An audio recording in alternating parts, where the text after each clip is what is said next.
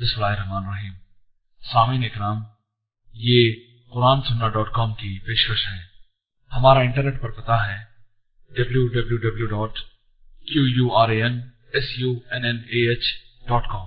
والخيل المصومة والأنعام والحرث۔ ذلك متاع الحیات الدنیا۔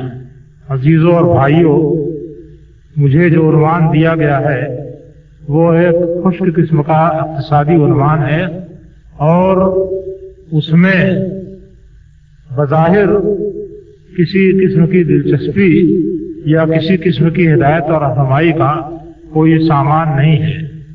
لیکن آپ جب باتیں سنیں گے اور آپ کے سامنے کچھ حقائق آئیں گے تو اندازہ ہوگا کہ یہ بھی ہماری زندگی کا ایک بہت اہم پہلو ہے اور اس اعتبار سے بھی ہمارے لیے بہت درس و بہت سبق ہے انسان کو اللہ تعالی نے جب جنت سے نکالنے کا ارادہ کیا، تو اس سے بھول کروائی، ایک چوک کروائی گئی کہ ایک درخت کے کھانے سے منع کیا گیا تھا، لیکن اس درخت کو انسان نے کھا لیا۔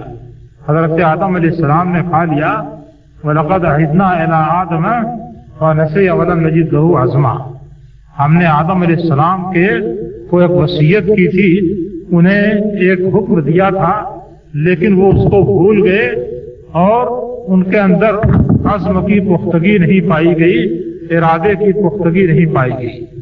درخت انہوں نے کھا لیا۔ کھانے کے بعد اس دنیا کے اندر آ کر کے انسان کو جو کچھ کرنا تھا، اس کا سلسلہ شروع ہو گیا۔ کیسے شروع ہوا؟ فلما اکلا بدت لہما سوات ہوما و تفقہ یکسفان علیہما یوں ورق الجنت جب درخت کھایا تو شرمگاہ کھل گئی۔ اللہ تعالی نے جسم پر جو پردہ ڈال رکھا تھا جنت کا، وہ پردہ گر گیا، ختم ہو گیا اور شرمگاہ کھل گئی۔ یہ حالت دیکھ کر کے گویا ایک بھگدڑ و پریشانی سی بچی اور اس حالت میں حضرت آدم اور حضرت حوا نے کیا کیا؟ تفقا یکسفان علیہما من ورق الجنت ان دونوں نے جنت کے پتے جلدی جلدی سی کر کے اپنے اوپر چپکانا شروع کیا تاکہ اس کے ذریعے سے اپنی شرمگاہ کو ٹھانک سکیں اس سے معلوم ہوتا ہے کہ انسان کو دنیا میں بھیجنے کی جو تمہید ہوئی ہے شروع، تو اس کا آغاز کہاں سے ہوا ہے؟ شرمگاہ کے ڈھکنے سے۔ شرمگاہ کھل گئی اور سب سے پہلے اس کے ڈھکنے کا مسئلہ پیش آیا۔ یہ مسئلہ دنیا میں اتارنے کے بعد سے لے کر کے آج تک موجود ہے اور جب تک انسانوں کی جماعت اور آبادی موجود رہے گی، تب تک یہ مسئلہ موجود رہے گا۔ ظاہر بات ہے کہ آدم علیہ السلام کو جب جنت سے زمین پر اتارا گیا، تو یہ مسئلہ جو جنت ہی میں پیدا ہو چکا تھا وہ جنت سے زمین پر اترنے کے بعد بھی پیدا اور برقرار رہا اور اس کے لیے انہوں نے کچھ کچھ تدبیریں کی۔ کیا تدبیریں کی؟ کیا انتظامات کیے؟ ان کی تفصیلات تو موجود نہیں ہیں، لیکن یہ بات بہرحال بدی ہی ہے کہ انہوں نے شرمگاہ ڈھکنے کا جو انتظام جنت میں شروع کیا تھا، وہ دنیا میں آنے کے بعد بھی قائم و برقرار رہا۔ یہاں سے انسان کی ایک بنیادی حاجت کا پتہ چلتا ہے۔ اور اس بنیادی حاجت کی تکمیل کے لیے آج ہمارے درمیان جو طریقہ رائج ہے، وہ کپڑا پہننے کا طریقہ رائج ہے، جس کے ذریعے سے کہ انسان اپنی شرمگاہ ڈھانکتا ہے اور اس دنیا میں آنے کے بعد اس ایک ضرورت کے ساتھ ساتھ دو ضرورتیں اور پیدا ہو گئی اسی مسئلے سے متعلق دو ضرورتیں اور پیدا ہو گئی ایک ضرورت تو گرمی سے بچاؤ کی تھی، انسان کو تپن اور گرمی اس تیزی سے لگتی تھی کہ جس کو وہ آسانی سے برداشت نہیں کر سکتا تھا۔ دوسرے سردی سے بچاؤ کی ضرورت تھی۔ یہ بھی اس طریقے سے انسان کو لگتی تھی کہ آسانی سے وہ برداشت نہیں کر سکتا تھا۔ اللہ تعالیٰ نے فرمایا کہ ہم نے تمہارے لیے لباس اتارا ہے۔ یواری سوات جو تمہاری شرمگاہوں کو چھپاتا ہے۔ اور جو تم کو گرمی اور سردی سے بچاتا ہے۔ تو اللہ تعالیٰ نے اس لباس کو اتارا ہے۔ اتارنے کا مطلب یہ نہیں ہے کہ سلا سلایا لباس آسمان سے سیدھے اتر گیا اور آ کے انسان کے جسم پر فٹ ہو گیا۔ یہ صورت اللہ تعالیٰ کی طرف سے لباسوں کو اتارنے کی نہیں ہوا کرتی ہے یا کسی چیز کو اتارنے کی نہیں ہوا کرتی ہے۔ اللہ تعالیٰ نے انسان کے فائدے کے لیے آٹھ قسم کے جانور پیدا کیے ہیں۔ اس کے بارے میں قرآن مجید کے اندر کہا گیا ہے کہ انضر القم میرا سما ہے انضر القم سمانیت ازواج۔ میرا نام ہے سمانیت ازواج۔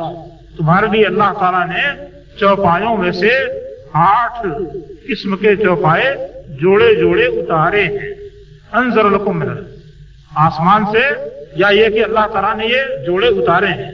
اتارنے کا مطلب یہ نہیں ہے کہ اللہ تعالیٰ نے جانوروں کو آسمان پر پیدا کر کے سیدھے زمین پہ چھوڑ دیا اور چلے آئے۔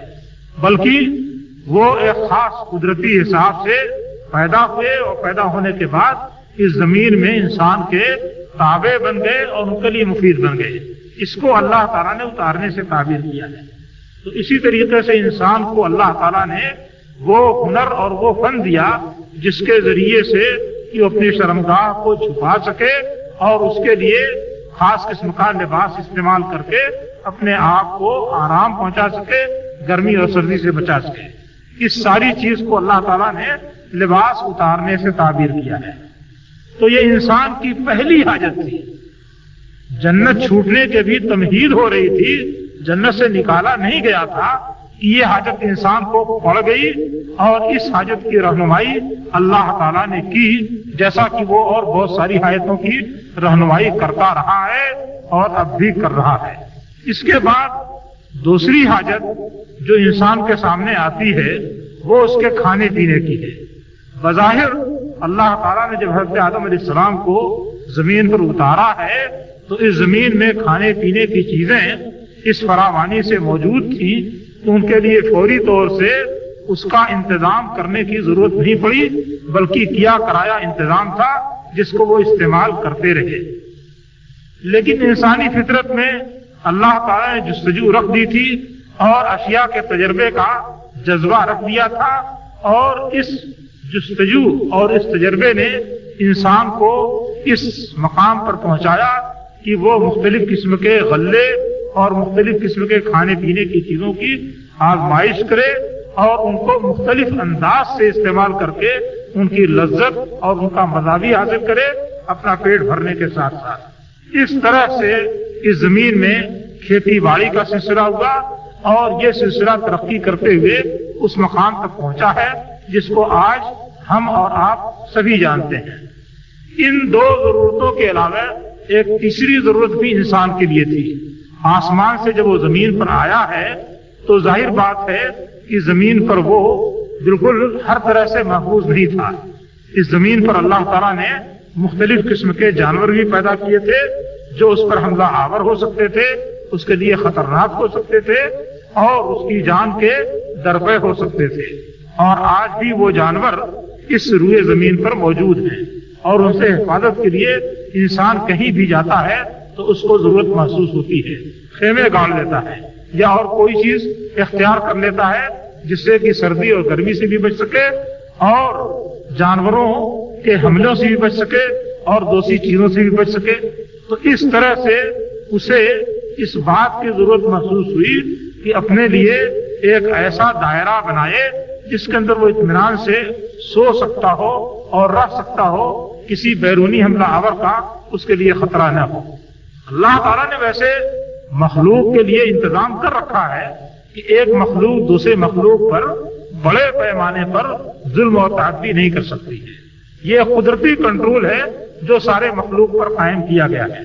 آپ تھوڑی دیر کے لیے تصور کیجیے کہ دنیا میں جتنے سانپ بچھو پائے جاتے ہیں، اگر یہ سب کے سب بیک وقت اپنے دلوں سے نکلیں اور ایک دم اچانک پوری قوت کے ساتھ انسانی آبادی پر حملہ آور ہو جائیں اور انسانوں کو ڈسنا اور کاٹنا شروع کر دیں اور انسان ان کے ان کو مقابلے میں ان کو مارنے کی کوشش کرے، تو آپ یہ سوچئے کہ انسان زیادہ کامیاب رہے گا یہ یا یہ جانور زیادہ کامیاب رہے گا غلط یہ ہے کہ انسانوں کی بڑی سے بڑی آبادی وہ ان کے حملے کا لقمہ بن جائے گی اور بہت تھوڑے سے لوگ ہوں گے جو دس بیس جانور کو مار سکیں گے، لیکن مارتے مارتے خود ہی مار دیے جائیں گے، بچ نہیں سکیں گے۔ تو اگر اللہ تعالی کی طرف سے کنٹرول قائم نہ کیا جائے، تو اس قسم کے جانور انسانی آبادی پر حملہ کر کے ساری انسانی آبادی ہی کا خاتمہ کرتے ہیں لیکن اللہ تعالیٰ نے ایک نظام قائم کر رکھا ہے۔ اس پوری کائنات میں، اس نظام کے تحت ہر مخلوق اپنے اپنے دائرے میں اٹھتی پھانتی اور آزاد ہے، لیکن دوسری مخلوق پر جلدی حملہ نہیں کرتی ہے۔ اکا دکا حملے ہوتے ہیں، معمولی قسم کے حملے ہوتے ہیں۔ ایسا ہوتا ہے کہ کبھی کوئی شیر کسی انسان کو کھا جاتا ہے، اور ایسا بھی ہوتا ہے کہ کبھی کوئی انسان کسی شیر کو مار ڈالتا ہے۔ ایسا ہوتا ہے کہ بعض دفعہ سانپ کسی انسان کو ڈس لیتا ہے اور انسان مر جاتا ہے۔ اور ایسا بھی ہوتا ہے کہ سانپ کو انسان پاتا ہے اور مار ڈالتا ہے، اس کا خاتمہ کر دیتا ہے۔ تو اکا دکا حملے اس قسم کے تو ہوتے ہیں، لیکن بڑے پیمانے پر ایک مخلوق کا دوسرے مخلوق پر کوئی حملہ نہیں ہوتا ہے۔ یہ قدرتی کنٹرول ہے۔ لیکن اس قدرتی کنٹرول کے باوجود انسان اس بات کی ضرورت محسوس کرتا ہے کہ جہاں بھی رہے، وہ ایک محفوظ دائرے کے اندر رہے، جس میں اس کے دشمن کے پہنچنے کا اندیشہ کم سے کم ہو، بلکہ نہ ہونے کے برابر ہو۔ اس طرح سے انسان نے عمارت تعمیر کی، مکانات تعمیر کیے اور اپنی حفاظت اور اپنی رہائش کا انتظام کیا۔ یہ تین بنیادی چیزیں تھیں جو انسان کو مطلوب تھی۔ اور آج بھی جو لوگ انسانوں کے دماغ کا استحصال کرنا چاہتے ہیں، تو انہی تین باتوں کا نعرہ لگاتے ہیں۔ روٹی، کپڑا اور مکان۔ آج ان تینوں بنیادی چیزوں کو کے لیے جو نعرہ ایجاد کیا گیا ہے، وہ روٹی، کپڑا اور مکان کا نعرہ ہے۔ یعنی اس بات کا اعتراف ہے کہ انسان کی یہی تین بنیادی ضرورتیں ہیں۔ اور ان تین بنیادی ضرورتوں کی تکمیل انسان کے لیے ضروری ہے۔ اس کے بغیر اس کی رہائش اور اس کی زندگی یا تو ناممکن ہے یا بڑی حد تک بالکل اجیرن ہے اور پریشانی کا باعث ہے۔ ان مسائل کو حل کرنے کے لیے ظاہر بات ہے کہ انسان نے کوئی نہ کوئی نظام شروع سے اختیار کیا اور اس نظام میں باریکی اور ترقی آتی گئی۔ اسلام جس وقت دنیا میں آیا ہے، اس وقت تک یہ نظام بہت ہی زیادہ منظم اور مضبوط ہو چکا تھا۔ یعنی مالیات کا ایک نظام قائم ہو چکا تھا، جس کی بنیاد پر ہر انسان مال کماتا تھا اور مال کما کر کے اپنی ان تینوں بنیادی ضرورتوں کی تکمیل کرتا تھا۔ یعنی روٹی، کپڑے اور مکان کی تکمیل کرتا تھا۔ اس سے وہ اپنا پیٹ بھی پالتا تھا، اپنی ضرورت بھی پوری کرتا تھا اور اپنی بیوی اور بچوں کا بھی پیٹ پالتا تھا اور ان کی بھی ضرورت پوری کرتا تھا۔ ایک منظم اور باقاعدے حساب و کتاب انسانوں کے درمیان چل رہا تھا۔ اس دوران میں اسلام کی آمد آمد ہوئی ہے۔ ظاہر بات ہے کہ اس نظام میں کسی بڑی تبدیلی کی فوری ضرورت نہیں تھی یا اس نظام کو ختم کرنے کی کوئی گنجائش نہیں تھی۔ اور اسلام اس واسطے آیا بھی نہیں تھا کہ اس سے پہلے جو نظام قائم ہے، اس کو بالکل ڈائنامیٹ کر دے، اس کا خاتمہ کر دے اور اس کا کوئی وجود باقی نہ رہے۔ اسلام کے آنے کا یہ مقصد نہیں تھا۔ اسلام نے آ کر کے ان خرابیوں اور فسادات کی اصلاح کی ہے جو خرابیاں اور فسادات انسان کے اندر بہت زیادہ بگاڑ کا سبب بنتی جا رہی تھی یا جن کی وجہ سے انسانوں میں توازن صحیح نہیں رہ رہا تھا۔ ان چیزوں کی اصلاح کر کے اسلام نے ایک متوازن زندگی گزارنے کا نظام سارے انسانوں کو دیا۔ مال کا معاملہ ایسا ہے کہ یہ انسان کے لیے ریڑھ کی ہڈی کی حیثیت رکھتا ہے اور بغیر اس کے کوئی انسان اپنے آپ کو قائم نہیں رکھ سکتا ہے۔ اس لیے اسلام نے کبھی بھی اس بات کی طرف اشارہ نہیں کیا کہ انسان مال نہ کمائے اور اس کو اپنے لیے استعمال نہ کرے۔ یہ تو ان مذاہب اور ان خیالات کا نعرہ تھا جو انسان کی ساری ضرورتوں اور ساری حقیقتوں سے نابلد ہو کر کے اللہ تعالیٰ سے رشتہ قائم کرنے کے قائل تھے۔ اللہ تعالیٰ نے انسان کے انسان کو یہ تعلیم نہیں دی ہے کہ وہ اپنی ضروریات کو فنا کر کے تو اللہ تعالیٰ کو راضی کرے۔ یہ اسلام نہیں دیا ہے۔ اسلام ایک فطری دین ہے اور فطرت میں جتنے تقاضے موجود ہیں، ان سارے تقاضوں کی اسلام نے تکمیل کی ہے۔ آپ عیسائیت کو دیکھ لیں کہ حضرت عیسیٰ علیہ السلام نے تجرد کی زندگی گزاری، تو اب اس کے بعد جو لوگ اللہ تعالیٰ کے ساتھ اللہ تعالیٰ تک رسائی حاصل کرنا چاہتے ہیں اور اس کو راضی کرنا چاہتے ہیں، وہ انسانی معاشرے سے کٹ کر کے اور گرجے میں بیٹھ کر کے تجرد کی زندگی گزارتے ہیں اور سمجھتے ہیں کہ اس سے اللہ تعالیٰ راضی ہو جائے گا۔ یہ بالکل ہی غیر فطری فیل ہے اور کسی بھی صورت سے انسان کے لیے فیل زیبا نہیں ہے۔ اس کا جو نتیجہ ہے، اسے آپ مختلف قسم کی تاریخی کتابوں میں اور مختلف قسم کی رپورٹوں میں پڑھ سکتے ہیں کہ یہ گرجا خانے کیا ہوتے ہیں؟ زراکاری کے اڈے بن جاتے ہیں، اس کے بعد حرامی اولاد پیدا ہوتی ہے اور اسے ذبح کر کے تالابوں کے اندر ڈال دیا جاتا ہے اور مختلف جگہوں پر ختم کر دیا جاتا ہے۔ اس طرح کے کتنے حادثات ہوئے ہیں جن کا کوئی شمار و کتار نہیں۔ بے شمار حادثات ہوئے ہیں۔ اسلام ایسا غیر فطری دین نہیں تھا۔ خود نبی کریم صلی اللہ علیہ وسلم نے شادی کی اور اس کے بعد ایک سے زیادہ شادیاں کی، بلکہ بیک وقت آپ کے عقد میں نو بیویاں موجود رہی ہیں۔ اور دوسرے لوگوں کو بھی اس بات کی اجازت دی گئی، اس بات کی ترغیب دی گئی کہ وہ شادی کریں۔ نبی کریم صلی اللہ علیہ وسلم نے فرمایا کہ یا معاشر شباب، علیکم بالبا جوانوں کی جماعت، تم لوگ شادی کرو۔ منستا فلی جس کے اندر شادی کرنے کی صفات ہے، وہ شادی کرے۔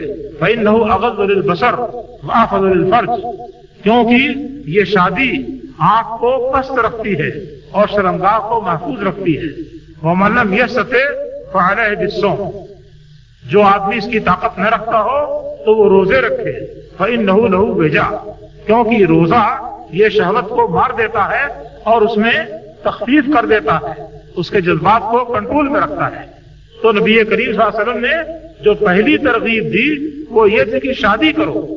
یہ نہیں کہا کہ تجرد کی زندگی گزارو اور انسانوں کی جماعت سے کٹ کر کے گرجوں میں چلے جاؤ۔ اگر اس طرح کی ترغیب دی جاتی اور یہی اللہ تعالیٰ سے تقرب کا ذریعہ بنتا اور سارے انسان اللہ تعالیٰ کا قرب حاصل کرنا چاہتے، تو کبھی کو نسل انسانی فنا ہو جاتی۔ یا تو فساق و تجار اور اللہ تعالیٰ سے کٹے ہوئے بدماش قسم کے جو لوگ تھے، ان کی نسل باقی رہتی یا یہ کہ پھر نسل انسانی ختم ہو جاتی۔ تو اسلام نے کبھی اس طرح کے احکامات نہیں جاری کیے ہیں کہ جو انسانی فطرت کے خلاف ہوں اور جن سے انسانی طبیعت اور اس کی فطرت کے تقاضے پورے نہ ہوتے ہوں۔ بلکہ وہ سارے معاملات جو انسانی فطرت کے تقاضے سے تعلق رکھتے ہیں اسلام نے ان کو جائز اور درست قرار دیا، ان کی ترغیب دی اور ان کو سنوارنے کے لیے ایسے ضوابط اور قواعد مقرر کیے گئے جن پر عمل پیرا ہو کر کے وہ معاملات زیادہ سے زیادہ پرسکون اور صحیح انداز میں پورا ہو سکتا ہے۔ مالیات کے سلسلے میں بھی اسلام نے یہی کیا کہ اس میں جو خامیاں ہوں، جو خرابیاں ہوں اور جس قسم کے فسادات ہوں، ان خامیوں اور خرابیوں اور فسادات کو دور کر دیا جائے اور جو معاملات صحیح انداز پر چل رہے ہیں، ان کو چلنے دیا جائے۔ انسان کس طریقے سے کماتا ہے؟ تین بنیادی ضرورتیں ہیں تو آپ کے سامنے آ گئی ہیں۔ ان ضروریات کی تکمیل کے لیے انسان کے سامنے کئی راستے ہیں۔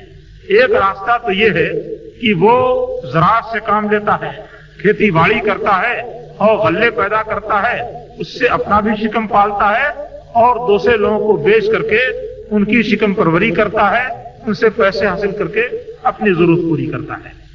یہ چیز اللہ تعالی کے نزدیک اور نبی کریم صلی اللہ علیہ وسلم کے نزدیک اتنی پسندیدہ ہے کہ آپ نے صرف اس کی ترغیب نہیں دی، بلکہ یہ فرمایا کہ اگر کوئی انسان کھیتی کرتا ہے اور اس کی کھیتی سے غلے پیدا ہوتے ہیں اور وہ غلہ کسی آدمی کے ہاتھ لگ جاتا ہے غلط طریقے سے یا چڑیا اس میں سے کچھ کھا لیتی ہے، یا جانور اس میں سے کچھ کھا لیتے ہیں اور کچھ اس کا نقصان ہو جاتا ہے کھیتی کا، تو اللہ تعالیٰ اس کے اس پورے نقصان کے بدلے میں اس کے لیے زبردست اجر و ثواب رکھتا ہے۔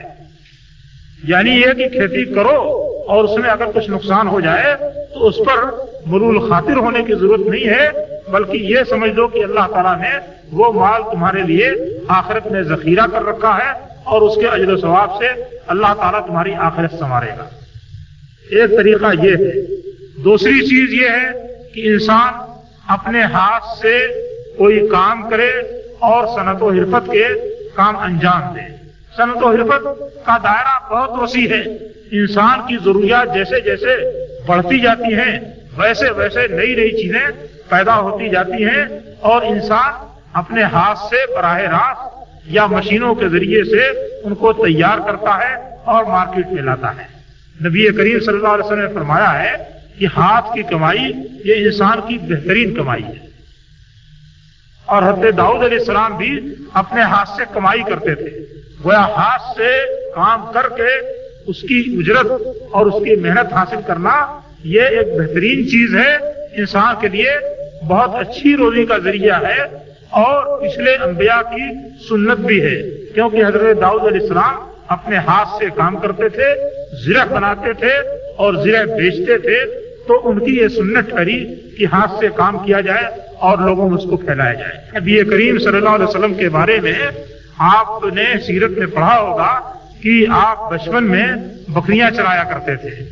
جوانی کی عمر میں بھی آپ بکریاں چرایا کرتے تھے۔ اس کے بعد مزید جب آپ کی عمر آگے بڑھی تو آپ نے تجارت شروع کی۔ حت صاحب بن ابی صاحب، یہ آپ کے شریک تجارت تھے۔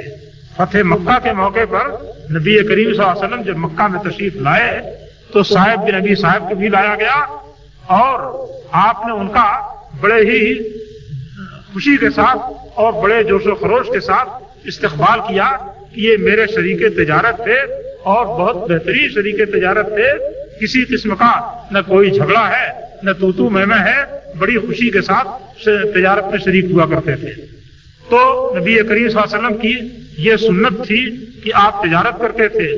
اور یہی تجارت تھی جو حضرت خدیہ رضی اللہ تعالیٰ عنہ کے ساتھ آپ کی شادی کا ذریعہ بنی۔ یہ بھی سیرت کی کتابوں میں آپ پڑھتے ہوں گے اور یہ بات موجود ہے۔ کیا تھا؟ حضرت خدیہ رضی اللہ تعالیٰ عنہ یہ قریش کی بہت ہی مالدار خاتون تھی اور قریش کے جو لوگ تجارت کرتے تھے، ان کو وہ اپنا مال مزاربت پر دیا کرتی تھی۔ یعنی یہ کہ مال لے کر کے جائیں اور تجارت کر کے مال واپس لائیں۔ جو نفع حاصل ہوگا، اس نفے میں سے ایک حصہ تاجر کو دیا جائے گا، باقی ان کا ہوگا۔ یہ معاملہ وہ کیا کرتی تھی؟ نبی کریم صلی اللہ علیہ وسلم کے اوساف سنے تو آپ کو انہوں نے مال دیا۔ آپ مال لے کر کے ملک شام گئے۔ وہاں تجارت کی۔ حضرت خدیہ کا غلام بھی آپ کے ساتھ تھا۔ اس نے آپ کے اخلاق دیکھے، کردار دیکھے، سچائی دیکھی امانت داری دیکھی، یہ ساری چیزیں دیکھی۔ اور اس کے علاوہ اس تجارت میں جو فائدہ ہوا وہ الگ سے تھا۔ کیونکہ اتنا زبردست فائدہ ہوا کہ کسی اور تاجر کے ذریعے سے ایسا فائدہ نہیں ہوا تھا۔ واپس آ کر کے نبی کریم صلی اللہ علیہ وسلم نے پورا حساب و کتاب حضرت خدیجہ کے پاس بھیجوا دیا اور ان کے غلام نے حساب و کتاب کے علاوہ یہ بھی بتلایا کہ آپ کے اخلاق و کردار کیسے تھے، آپ کا معاملہ کس طریقے کا تھا، آپ کی سچائی کا کیا عالم تھا۔ ان باتوں کو سن کر کے حضرت خدیہ رضی اللہ تعالیٰ عنہ کافی متاثر ہوئی اس سے پہلے ان کے پاس کئی پیغام آ چکے تھے بڑے بڑے سرداروں کے شادی کے لیے، مگر وہ تیار نہیں ہوتی تھی۔ مگر جب نبی کریم صلی اللہ علیہ وسلم کے یہ اوساف سنے تو انہوں نے خود شادی کا پیغام بھجوایا، یا ایک ہی شادی کے سلسلے میں ایک تحریک شروع ہوئی اور اس کے بعد بلاخر آپ کے ساتھ یہ نکاح ہو گیا اور آپ کی ساری اولاد حضرت ابراہیم کے علاوہ انہی حد خدیہ رضی اللہ تعالیٰ عنہ سے تھی۔ اسلام کے لیے انہوں نے جو کام کیا، جو محنت کی، وہ بھی سیرت کے اندر معروف ہے، مشہور ہے۔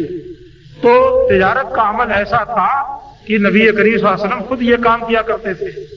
اور اس تجارت سے پہلے آپ ایک اور کام کیا کرتے تھے۔ وہ کام کیا تھا؟ بکری چرانے کا۔ قریش کی بکریاں آپ مزدوری پر چرایا کرتے تھے۔ صحیح بخاری کے اندر ہے کہ چند قیرات کے بدلے میں آپ قریش کی بکریاں چرایا کرتے تھے۔ بکری چرانے کا جو کام ہے، یہ کیا ہوا؟ یہ مزدوری کا کام ہوا، یا اجارے کا کام ہوا۔ یعنی کسی کا عمل ہو اور کسی کو فائدہ پہنچے، کسی کا کام کیا جائے جس سے اس کو فائدہ پہنچے، اور اس کے بدلے میں وہ فائدے کا عوض مال کی شکل میں دے۔ تو انسان کے کمانے کے یہ ذرائع ہیں یعنی کھیتی کے ذریعے سے، صنعت کے ذریعے سے، تجارت کے ذریعے سے اجارہ داری یا کرایہ داری کے ذریعے سے کمانے کے یہ ذرائع ہیں۔ یہ سارے ذرائع ایسے ہیں جو بالکل فطری ہیں اور انسان کی طبیعت ان ذرائع کو بالکل آسانی کے ساتھ قبول کرتی ہے۔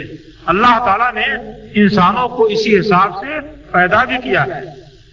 اللہ تعالیٰ نے یہ بتلایا ہے کہ نہ قسمنا بہ رہوں معیشت ہوں ہم نے لوگوں کے درمیان ان کی معیشت تقسیم کی ہے۔ کسی کو بڑے پیمانے پر مالدار بنا دیا ہے اور کسی کو مال کم دیا ہے۔ یہ جو تقسیم ہوئی ہے کہ کسی کو بڑا مالدار بنایا گیا کسی کو کم مال دیا گیا، کسی کو چھوٹے پیمانے کا مال دیا گیا۔ کیوں؟ اس واسطے تاکہ قرآن مجید میں فرمایا گیا، لے تخت بادن بادن شکریہ تاکہ بعض بعض کو اپنے کام کے لیے استعمال کر سکے۔ آپ غور کریں کہ اگر ہر آدمی لکھپتی ہو، تو کسی کی مزدوری کیسے کوئی دوسرا آدمی کرے گا؟ سارے کے سارے لوگ لکھپتی یا کروڑ پتی ہوں۔ اب ایک آدمی چاہتا ہے کہ اس کا مکان بنایا جائے۔ تو دوسرا کون سا آدمی محتاج ہے کہ اس کا مکان بنانے کے لیے مزدوری کرنے آئے؟ گا ایک آدمی چاہتا ہے کہ وہ کھیتی باڑی کرے اور کسی سے اس میں محنت مزدوری بھی کرائے۔ تو اگر ہر آدمی کے پاس فراوانی سے مال ہو، تو کیوں کوئی مزدوری کرنے کے لیے آئے گا؟ یہ ایسی صورت ہے کہ اگر سارے لوگوں کو اللہ تعالیٰ ایک حساب سے مال دے دے، تو دنیا کا نظام نہیں چلے گا۔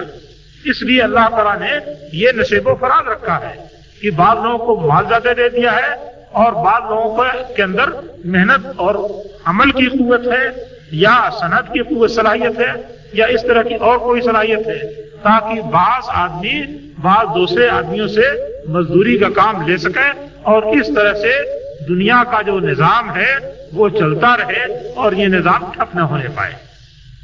لہذا یہ تو اللہ تعالیٰ کی حکمت ہے اور اس کی قسمت ہے۔ اس کو کوئی انسان تبدیل نہیں کر سکتا ہے۔ اور تبدیلی کی جو کوشش ہوگی، وہ اسی طرح کی تباہی لائے گی، جیسی تباہی کی روس کے اندر آئی اور دوسرے کمیونسٹ ممالک کے اندر آئی۔ البتہ یہ سارے کام جو ہوتے تھے، ان کاموں میں تفاوت ہونا شروع ہوا اور لوگوں نے رفتہ رفتہ کچھ ایسے راستے تلاش کرنے شروع کیے کہ آرام سے ہاتھ پر ہاتھ دھرے بیٹھے رہو اور مال و دولت آتا رہے۔ اس سلسلے میں سب سے زیادہ جو خطرناک عمل تھا، وہ یہ تھا کہ صاحب آپ کو ہم سو روپے دے دیں اور آپ اپنا کام نکال لینے کے بعد، ایک مہینے یا دو مہینے کے بعد وہ روپیہ ہم کو واپس کیجیے اور دس روپیہ مزید الگ سے دیجیے یعنی سود کا عمل، یہ سب سے پرخطر عمل تھا۔ کیونکہ اس میں آدمی بالکل کوئی کام نہیں کرتا، کوئی ایسا کام نہیں کرتا جس سے کہ انسانی معیشت کی گاڑی میں کسی قسم کی پیش رفت ہو سکے۔ پیسے دیتا ہے، پیسے لیتا ہے۔ دس دیتا ہے، بیس لیتا ہے، بیس دیتا ہے، پچیس لیتا ہے۔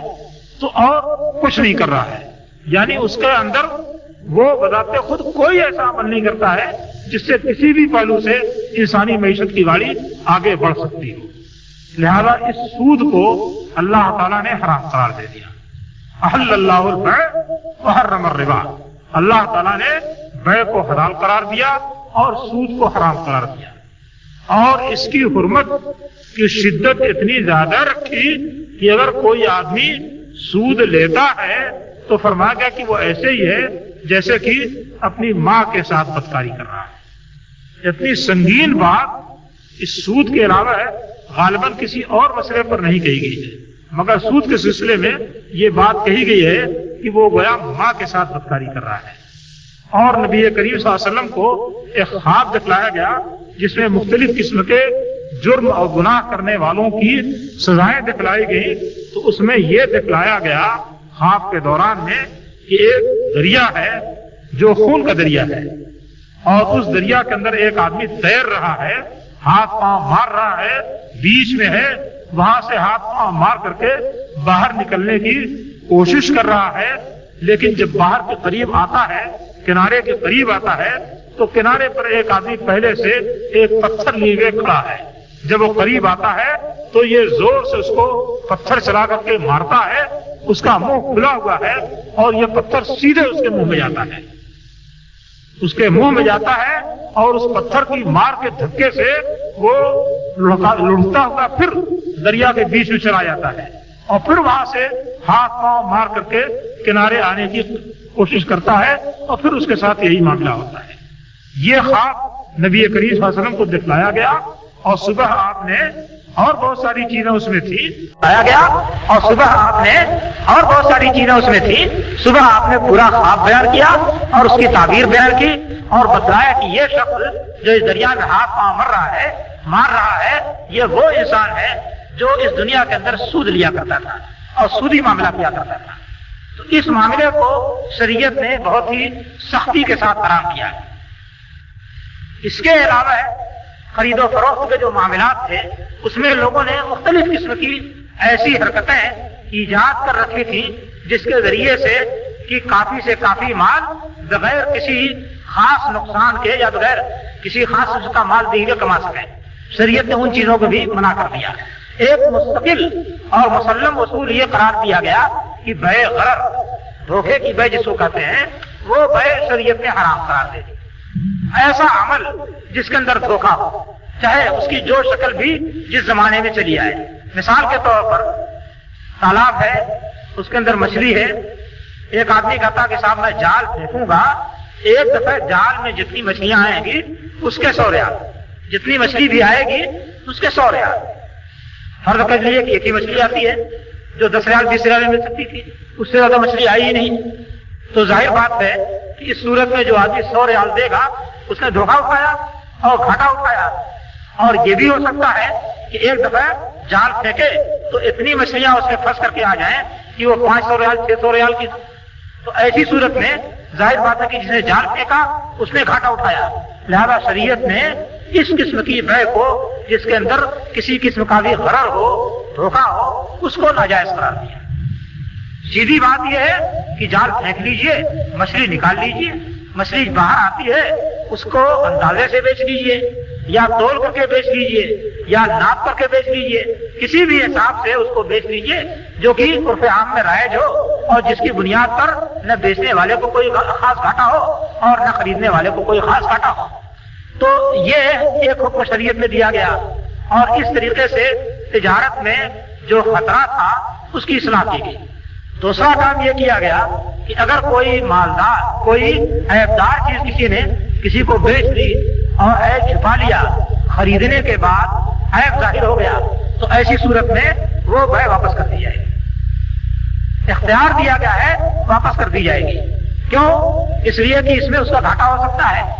اور اس نے نہ جانتے ہوئے ایک عیبدار چیز لی ہے، جبکہ آدمی عیبدار چیز لینا پسند نہیں کرتا ہے۔ اور کبھی کوئی عیبدار چیز ہو اور اس کا عیب کھلا ہوا ہو، تو جو ریٹ اس کا چلتا رہتا ہے، اس سے بہرحال اس کا دام گرا کر کے بیچنا پڑتا ہے۔ اس طریقے سے وہ ساری چیزیں جن سے انسان کا نقصان ہو سکتا تھا، کسی بھی ایک فریق کا، اس کو منع کیا گیا اور اس کی اصلاح کر دی گئی۔ باقی لین دین کا جو کھلا طریقہ تھا، اس طریقے کو برقرار رکھا گیا۔ آج کل آپ دیکھتے ہوں گے، ایک طریقہ چلتا ہے، ایک بورڈ لگا دیا گیا، اس میں بہت سی ٹافیاں لگا دی گئی صاحب، آپ پیسے دیجیے ٹافی کھینچیے یا پیسے دیجیے، اس میں سے ایک نمبر کھینچیے اگر اس میں کوئی چیز ہے تو آپ کو مل گئی، نہیں ہے تو نہیں مل سکی۔ لاٹری کا طریقہ ہے، یہ بھی ایک دھوکے کا طریقہ ہے، اور اس کو بھی شریعت نے آرام قرار دے دیا ہے، تاکہ انسان دھوکے بازی کا کاروبار نہ کرے۔ اسی طریقے سے آج کل شرح میں بہت ساری چیزیں ایسی آئی ہیں جس کو انسان سمجھتا اور محسوس کرتا ہے کہ یہ دھوکے اور فریب کی چیز ہے۔ تو دھوکے اور فریب کی ساری چیزوں کو شریعت نے منع کر دیا، اس سے روک دیا گیا۔ مفت خوری کے بعد اور راستے بھی ہوتے ہیں اور انسان کو مفت خوری ذرا کچھ زیادہ ہی پسند آتی ہے۔ شریعت نے اس پر بڑی پابندی لگائی ہے۔ نبی کریم صلی اللہ علیہ وسلم کے پاس ایک آدمی آیا۔ اور اس نے آپ سے کچھ سوال کیا۔ کھانے کے لیے کچھ نہیں ہے، پینے کے لیے کچھ نہیں ہے، لہذا کچھ دے دیجیے آپ نے دیکھا کہ ہٹا کٹا آدمی ہے، کام کرنے کے لائق ہے۔ آپ نے کہا کہ بتاؤ تمہارے گھر میں کچھ ہے؟ کہا کہ ہاں ہے۔ کیا ہے؟ بس ایک کمبل ہے یا ٹاٹ ہے اور ایک پیالہ ہے۔ کب جاؤ لے آؤ۔ وہ کمبل اور پیالہ لے کر کے آیا۔ نبی کریم صلی اللہ علیہ وسلم نے فرمایا کہ اس کو کون خریدے گا؟ ایک آدمی نے کہا کہ میں ایک درہم میں خریدوں گا۔ آپ نے کہا کہ کوئی اور جو اس سے دام بڑھا سکے وہ نیلامی کی شکل میں اس کی بکری آپ نے کی۔ دوسرے آدمی نے دو درہم دیا، آپ نے دو درہم میں اس کو بیچ دیا۔ اس سے کہا کہ یہ ایک درہم لو اور کھانے کا سامان لے آ کے گھر میں ڈالو اور دوسرے درہم سے کلاڑی خرید کر کے لے آؤ۔ وہ کلاڑی خرید کے لے آیا۔ آپ نے اس کلاڑی کے اندر ڈنڈا یا بیٹ جو ہے، خود اپنے ہاتھ سے لگایا اور ہاتھ سے لگا کر کے اس کے حوالے کیا اور کہا کہ لے جاؤ اس کو، جنگل سے لکڑی کاٹو اور لا کر کے بیچو اور اس سے اپنا اور اپنے بال بچوں کا پیٹ پالو۔ اور پندرہ دن تک تمہاری شکل دکھائی نہیں پڑنی چاہیے۔ یعنی کام اس طرح مشغول رہو کہ پندرہ دن تک تمہاری شکل دکھائی نہیں پڑنی چاہیے۔ چنانچہ اس آدمی نے وہ کلہاڑی لی جنگل گیا، لکڑی کاٹی، لا کر کے بیچا، کچھ پیسے حاصل ہوئے۔ پھر گیا، پھر کاٹ کے لایا پھر بیچا پندرہ دن تک وہ یہ عمل کرتا رہا۔ اس کے بعد نبی کریم صلی اللہ علیہ وسلم کی خدمت میں حاضر ہوا۔ آپ نے پوچھا، کیا حال ہے؟ بتایا کہ حضرت، اس وقت سے میں نے اپنا پیٹ بھی پالا ہے اور اپنے پیسے بھی جمع کر لیے ہیں۔ یعنی کچھ درہم اس نے جمع بھی کر لیا تھا اور اپنا اور بال بچوں کا پیٹ بھی پال لیا تھا۔ کہا کہ دیکھو، یہ چیز اس سے کہیں بہتر ہے کہ آدمی ہٹا کٹا ہو، آ کر کے لوگوں کے سامنے ہاتھ پھیلائے، کوئی اس کو دے یا نہ دے۔ اس ذلت کے کام سے یہ بات بہتر ہے کہ اپنے ہاتھ سے کام کرو، چاہے جیسا بھی معمولی کام۔ محنت کرو، مزدوری کرو، اس کے ذریعے کماؤ اور اپنا اپنے بال بچوں کا پیٹ پالو اور اپنے چہرے کو لوگوں کے سامنے ذلیل کرنے سے محفوظ رکھو۔ اور آپ نے فرمایا کہ جو آدمی لوگوں سے سوال کرتا ہے، وہ قیامت کے روز اس حالت میں آئے گا کہ اس کے چہرے میں قدوہن اور قدوشن، اس کے چہرے پر نشانات ہوں گے، نوچنے کے نوچنے کے نشانات ہوں گے، یا اس کا گوشت اترا ہوا ہوگا۔ اور اس حالت میں وہ اللہ تعالیٰ کے سامنے آئے گا۔ لہذا لوگوں سے سے ہاتھ پھیلا کر مانگنا اور ان کے سامنے سوال کرنا، یہ غلط طریقہ ہے اور اس سے شریعت نے خاص طریقے سے منع کیا۔ ہے حضرت قبیصہ رضی اللہ تعالیٰ عنہ نبی کریم صلی اللہ علیہ وسلم کے پاس آئے اور عرض کیا کہ حضرت، میں نے ایک ذمہ داری اٹھا لی ہے۔ ذمہ داری اٹھانے کا مطلب یہ تھا کہ کسی آدمی پر کوئی تاوان عائد ہو گیا یا کوئی کسی قسم کی مالی ذمہ داری عائد ہو گئی اور وہ آدمی اتنا مالدار نہیں ہے کہ اس کو اٹھا سکے، اس کا بوجھ اٹھا سکے اور ادا کر سکے۔ مثال کے طور پر کسی آدمی نے کسی کو قتل کر دیا یا کسی آدمی نے کسی کے ساتھ جاتی کر دی۔ اب اس پر دیت لاگو ہو گئی۔ پچاس اونٹ کی دیت دینی ہے اور آدمی غریب قسم کا ہے، نہیں دے سکتا ہے۔ تو بعض مالدار لوگ ہوتے تھے، وہ اس کی طرف سے دیت کی ذمہ داری اپنے سر لے لیتے تھے۔ یا اسی طریقے سے کسی اور پر کوئی مالی ذمہ داری آئی اور وہ اس کو نبھانے کی طاقت نہیں رکھتا، تو جو آدمی مالدار ہوتا تھا، وہ ذمہ داری دے دیتا تھا۔ تو قبیصہ بن مخارف رضی اللہ تعالیٰ عنہ نے بھی اس طرح کی کوئی ذمہ داری لی تھی اور نبی کریم صلی اللہ علیہ وسلم کے سامنے تشریف لائے اسی سلسلے میں کچھ مدد طلب کرنے کے لیے۔ آپ نے فرمایا کہ دیکھو، یہ سوال جو ہے، یہ تین قسم کے لوگوں کے لیے تو درست ہے، اس کے علاوہ کسی کے لیے درست نہیں ہے۔ رجل التحم والا حمالت ایک آدمی وہ ہے جس نے کسی کی ذمہ داری لے لی۔ کسی سے کوئی جنایت ہو گئی، جرم ہو گیا یا غلطی ہو گئی اور وہ نہیں اس کو ادا کر پاتا ہے۔ ابھی حائل میں حائل میں رہا ہوں الولا میں یہ واقعہ ہوا۔ ایک صاحب گاڑی لے کر کے آئے تھے عمرہ کرانے کے لیے۔ عمرہ کرا کر کے واپس لے جا رہے تھے اور نیند لگ گئی۔ آگ ذرا سا چھپک گئی۔ اس دوران گاڑی اتر گئی پٹری سے اور بلاخر وہ گر گئی اور کچھ دور تک گھسٹتی ہوئی چلی گئی۔ اس میں دو آدمیوں کے ہاتھ اس طریقے سے چھل گئے اور اس بری طریقے سے زخمی ہوئے کہ بلاخر اسپتال میں جا کر کے دونوں کے ہاتھ کاٹ دینے پڑے۔ اور ان کو گرفتار کر لیا گیا۔ ظاہر بات ہے کہ قتل تو انہوں نے نہیں کیا تھا، مگر غلطی تھی، گرفتار کر لیا گیا۔ اور یہ ہوا کہ ان کی دیت دیجیے انہوں نے یہ کوشش کی کہ وہ دونوں آدمی آدھی آدھی دیت دینے پر راضی ہو جائیں۔ ہاتھ کی دیت کتنی ہے؟ پورے انسان کو قتل کرنے کی جو دیت ہے، اس کی آدھی دیت ہاتھ کی دیت ہے۔ تو کوشش کی کہ آدھی دیت لینے پر یعنی اس آدھی کی آدھی۔ پورے انسان انسان کو قتل کیا ہے، اس کی دیت ایک لاکھ ریال ہے۔ ایک ہاتھ اگر کسی کا ضائع ہو گیا، تو ایک ہاتھ کی دیت آدھی دیت کے برابر یعنی پچاس ہزار۔ اب دو آدمیوں کی دیت مل کر کے ایک لاکھ ہو جاتی تھی۔ انہوں نے چاہا کہ آدھی آدھی دیر دینے پر تیار ہو جائیں یعنی دونوں آدھی پچیس پچیس ہزار پر تیار ہو جائیں، پچاس ہزار دے دیے جائیں، مگر وہ اس کے لیے تیار نہیں تھے۔ انہوں نے کہا کہ ہم کو پوری دیر ملنی چاہیے عدالت نے فیصلہ کیا کہ پوری دیر دیجیے اور اس کا انتظام کیجیے بےچارا مزدور آدمی تھا، کہاں سے دے سکتا تھا؟ بند رہا۔ اس کے بعد لوگوں نے اپیل کی، کچھ لوگوں نے چندے دیے اور کچھ اچھے خاصے بڑے مالدار لوگوں نے تقریباً آدھی دیر دے دی۔ آدھی دیر چندے کے ذریعے اور آدھی دیر ایک آدمی کے ذریعے سے۔ اس طریقے سے دونوں آدمی کے دیر ایک لاکھ ریال ادا۔ تو بعض لوگ ہیں، ذمہ داری اٹھا لیتے ہیں۔ اب ان کے پاس اگر خود دینے کی طاقت ہے، تو اپنے مال سے دے دیں۔ اگر خود دینے کی طاقت نہیں ہے، تو جس آدمی نے ذمہ داری اٹھائی ہے، وہ آدمی دوسرے سے سوال کر سکتا ہے۔ دوسرے سے وہ سوال کر سکتا ہے اور سوال کر کے وہ اس کو ادا کر سکتا ہے۔ اسی طریقے سے کسی آدمی کے پاس کچھ ذریعہ معاش تھا، کھیتی وغیرہ کا، اور حالات موسم کے ایسے ہوئے کہ اس کی کھیتی تباہ ہو گئی، برباد ہو گئی۔ اور اب اس کے لیے کوئی صورت باقی نہیں رہ گئی ہے۔ تو اس کے لیے اجازت دی گئی ہے کہ وہ اتنے پیسے وصول کر لے، جس سے کہ اس کی اس کی معیشت کھڑی ہو سکتی۔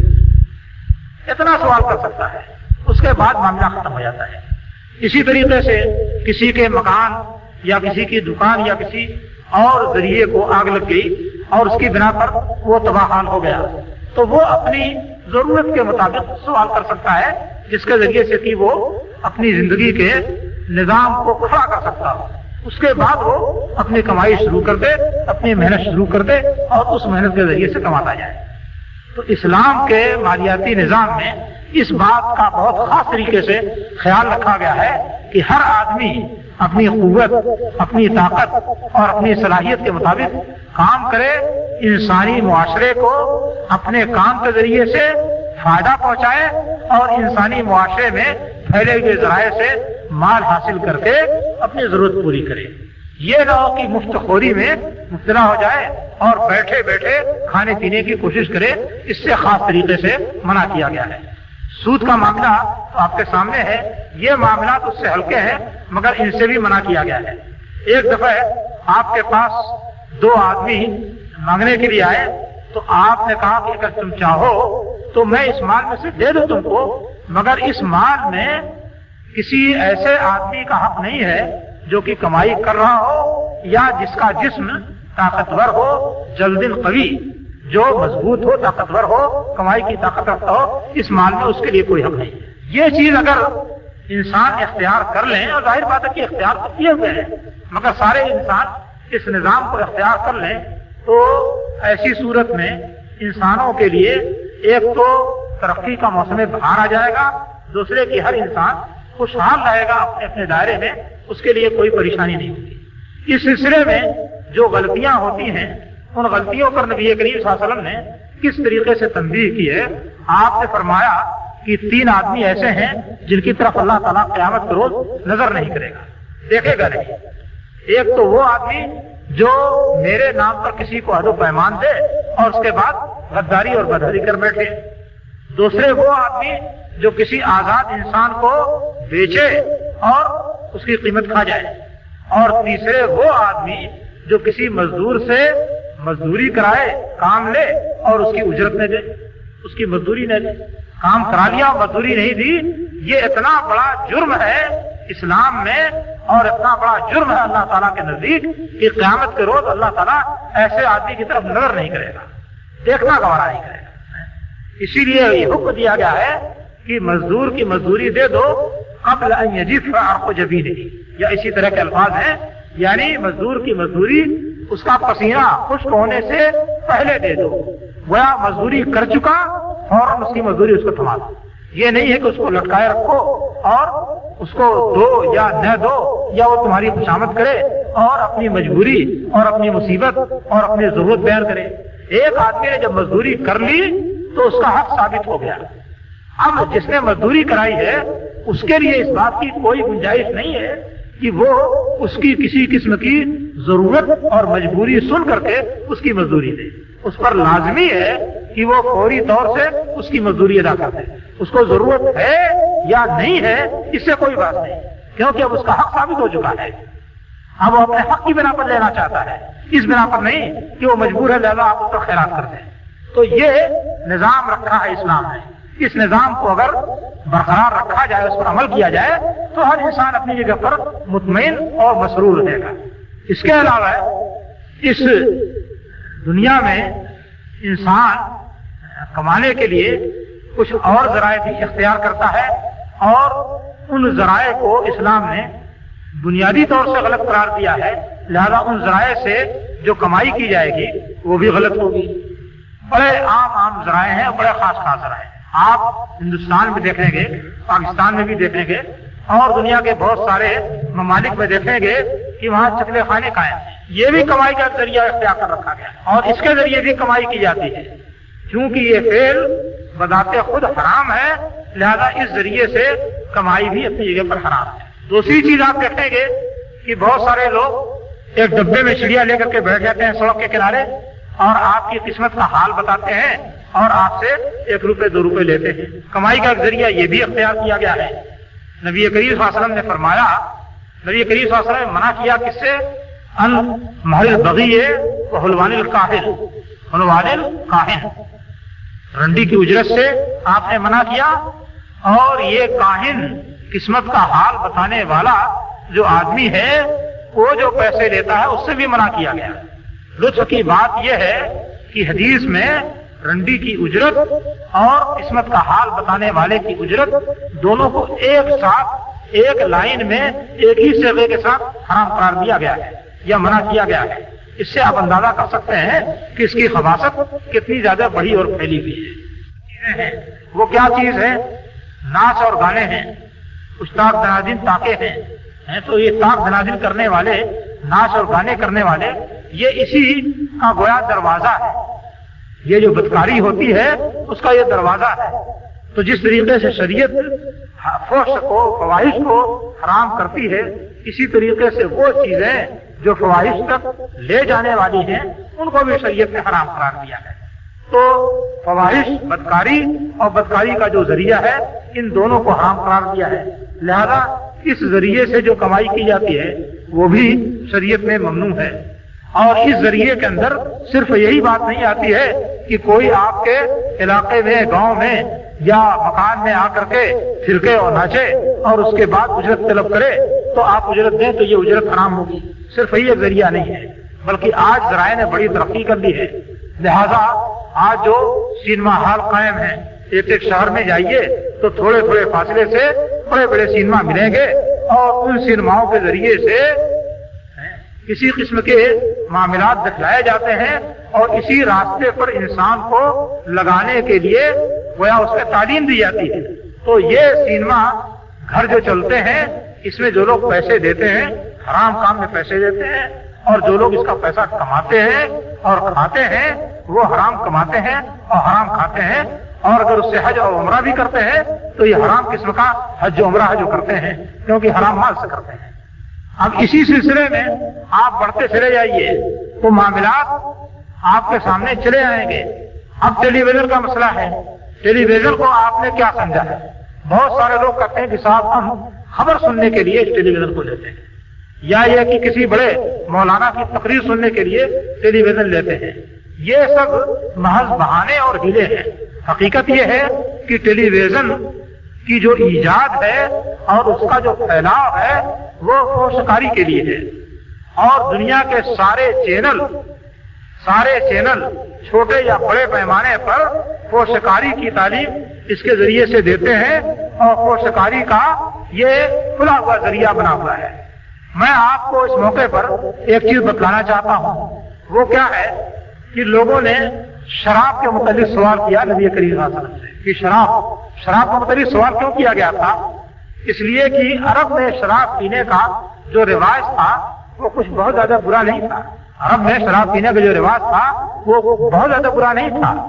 اس میں کچھ برائی تو ضرور تھی، لیکن اس میں بڑے فوائد بھی تھے۔ آدمی جب شراب پیتا تھا اور مست ہوتا تھا، تو مال لٹاتا تھا اور اس پر فخر کرتا تھا۔ قصیدہ ہے، جس کو سب ملاقات کہا جاتا ہے، اس میں بعض بعض شاعروں نے اس کا تذکرہ بھی کیا ہے اور اس میں کہا ہے کہ پہلا شریف تو بہرحال شیر نہیں یاد آ رہا ہے۔ کہا اس نے یہ کہ جب میں شراب پیتا، مال لٹانا شروع کرتا ہوں اور خوب اس کو لٹاتا ہوں۔ اور جب ہوش میں ہوتا ہوں، شراب کا نشہ اتر جاتا ہے، تب بھی میرے کرم و فیاضی میں کوئی کمی نہیں آتی ہے۔ تو شراب کو لوگوں نے کرم اور فیاضی کا ذریعہ بنا رکھا تھا۔ ایسے ہوش حواس قائم رکھتے ہوئے پیسے لٹانے میں ذرا دقت پیش آتی تھی اور طبیعت پورے طرح سے آمادہ نہیں ہوتی تھی۔ لہذا کیا کرتے تھے؟ شراب پی لیتے تھے۔ اب نشے میں آئے تو لٹا رہے ہیں۔ لٹا رہے ہیں۔ اس لیے کہ اس وقت کوئی پرواہ نہیں ہوتی تھی۔ تو یہ کرم کا ذریعہ بنا رکھا تھا۔ اسی لیے انگور کو کرم کہتے تھے۔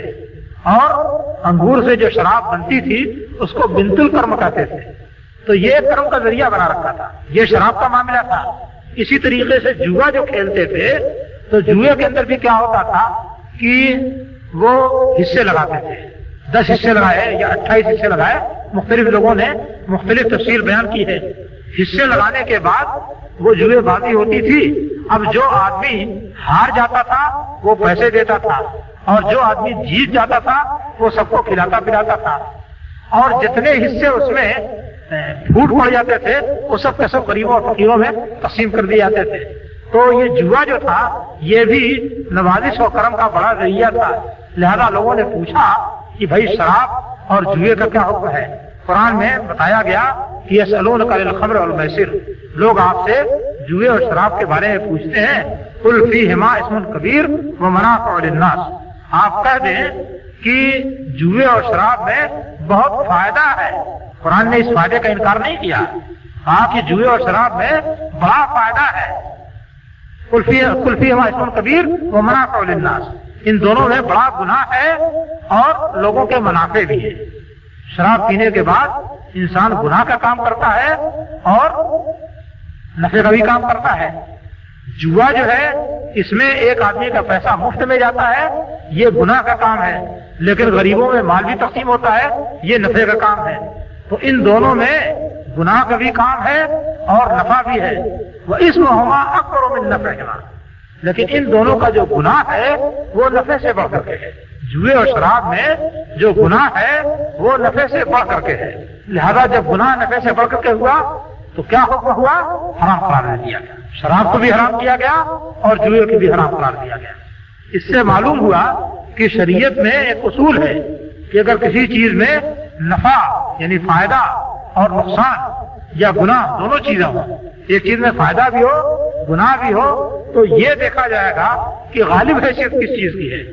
اگر گناہ معمولی قسم کا ہے، لیکن فائدہ بہت غالب ہے، تو ایسی صورت میں مسئلہ یہ ہے کہ اس کو درست قرار دے دیا جائے لیکن اگر گناہ راجے ہے، زیادہ ہے اور نفع کم ہے، تو ایسی صورت میں مسئلہ یہ ہے کہ اس کو حرام قرار دیا جائے۔ اس سے یہ اصول ملتا ہے۔ اب آپ ٹیلی ویژن کے سلسلے میں اسی اصول کی روشنی میں رائے قائم کیجیے۔ آپ یہ کہتے ہیں کہ صاحب کچھ علماء تقریر کرتے ہیں، اس میں تقریر آتی ہے، لہٰذا تقریر سنتے ہیں۔ ٹھیک ہے، ایسی تقریریں آپ ٹیلی ویژن کے بجائے ریڈیو پر بھی سن سکتے ہیں۔ اور ریڈیو پر سنیں اگر تو شاید زیادہ مؤثر ہو، کیونکہ ٹیلی ویژن پر جب ہاتھ پاؤں کے جھٹکے اور مختلف قسم کی ایکٹنگ اور ادائیں آپ دیکھنا شروع کریں گے، تو یہ نہیں آپ کو سمجھ میں آئے گا کہ وہ کہہ کیا رہا ہے۔ کہہ کیا رہا ہے، اس پر توجہ جانے کے بجائے کر کیا رہا ہے، اس پر توجہ زیادہ ہوگی۔ اس طریقے سے پوری بات سمجھ میں نہیں آئے گی۔ لیکن ریڈیو پر تو آپ کوئی ٹیکنک نہیں دیکھیں گے، کوئی ہاتھ پاؤں نہیں دیکھیں گے، کوئی ادا نہیں دیکھیں گے۔ لہذا آپ کی ساری کی ساری توجہ اس بات پر رہے گی جو بات کی وہ کہہ رہا ہے۔ تو بہرحال یہ ایک عذر تھا اور یہ کوئی معقول عذر نہیں ہے۔ لیکن اس کے مقابل میں ٹیلی ویژن سے جو چیزیں پیش کی جاتی ہیں اور جس پیمانے پر پیش کی جاتی ہیں، آپ ان کا اندازہ کیجیے۔ وہ شکاری اور بدکاری کی تربیت اور ٹریننگ اس طریقے سے دی جاتی ہے کہ جس کا آپ تصور نہیں کر سکتے۔ حضرت اسرائیل آپ کے بغل میں بیٹھے ہوئے ہیں جمعہ کے دن جب لوگ جمعہ کی تیاری کر رہے ہوتے ہیں، تو اس وقت وہاں سے نہایت ہی ننگی اور گندی فلم ریلے کرنا شروع کی جاتی ہے اور کتنے ہی نوجوان اور ادھیڑ ہیں جو کہ اس فلم کے دیکھنے کے شوق میں جمعہ کی نماز بھی نہیں پڑھتے۔ اور اس سے زیادہ خطرناک میں واقعہ بتاؤں گا آپ کو اس فلم کا، جس کا شاید آپ نے تصور نے کیا ہو۔ ایک بہت ہی سکا آدمی نے، قابل اعتماد آدمی نے بتایا کہ قسیم میں شیخ صالح السمین نے خطبہ دیا۔ اور خطبے کے اندر بتایا کہ ڈھائی بجے رات کو ان کے پاس ایک عورت کا فون آیا۔ ڈھائی بجے رات کو ان کے پاس ایک عورت کا فون آیا۔ کیا فون آیا؟ کہ صاحب، میرا لڑکا جو ہے، وہ ٹیلی ویژن دیکھتا رہتا ہے اور اسی میں وہ ہمیں وقت مشغول رہتا ہے، کوئی بات نہیں مانتا۔ اور آج اس وقت وہ ٹیلی ویژن دیکھتے دیکھتے اٹھ کر کے گیا ہے اپنے بہن کے کمرے میں اور اس کے ساتھ زیادتی کر رہا ہے وہ شور مچا رہی ہے، بتائیے میں کیا کروں؟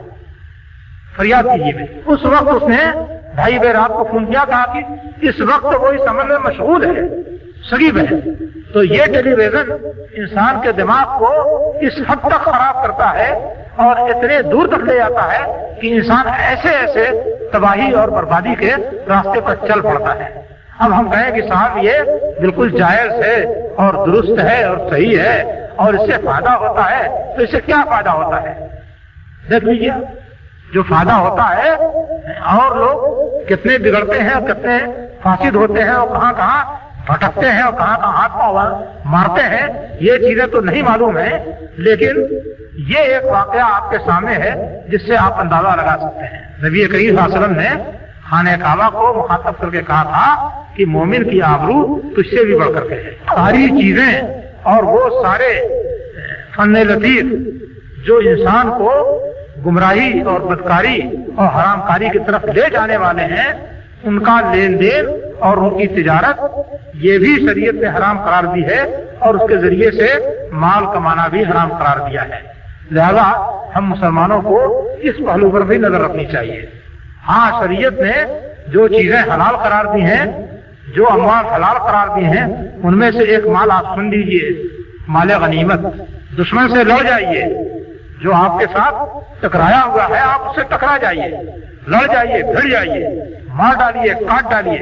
اور اس کے بعد اس کا مال لوٹ لیجیے اور لوٹ کر کے لائیے اور اپنے امیر کے قدموں میں رکھ دیجیے وہ امیر آپ کو شریعت کے بتائے ہوئے اصول کے مطابق تقسیم کر کے اس مال کا حصہ دے گا۔ فکلو مما غلیم تم حلال طیب جو مال تم نے غنیمت میں حاصل کیا ہے، اس کو حلال اور پاکیزہ طریقے سے کھاؤ۔ یہ مالوں میں سے ایک مال یہ بھی ہے۔ اور حکومت کے نظام میں اس مال کے ذریعے سے بہت سارے مسائل حکومت کے نظام کے حل ہوتے ہیں۔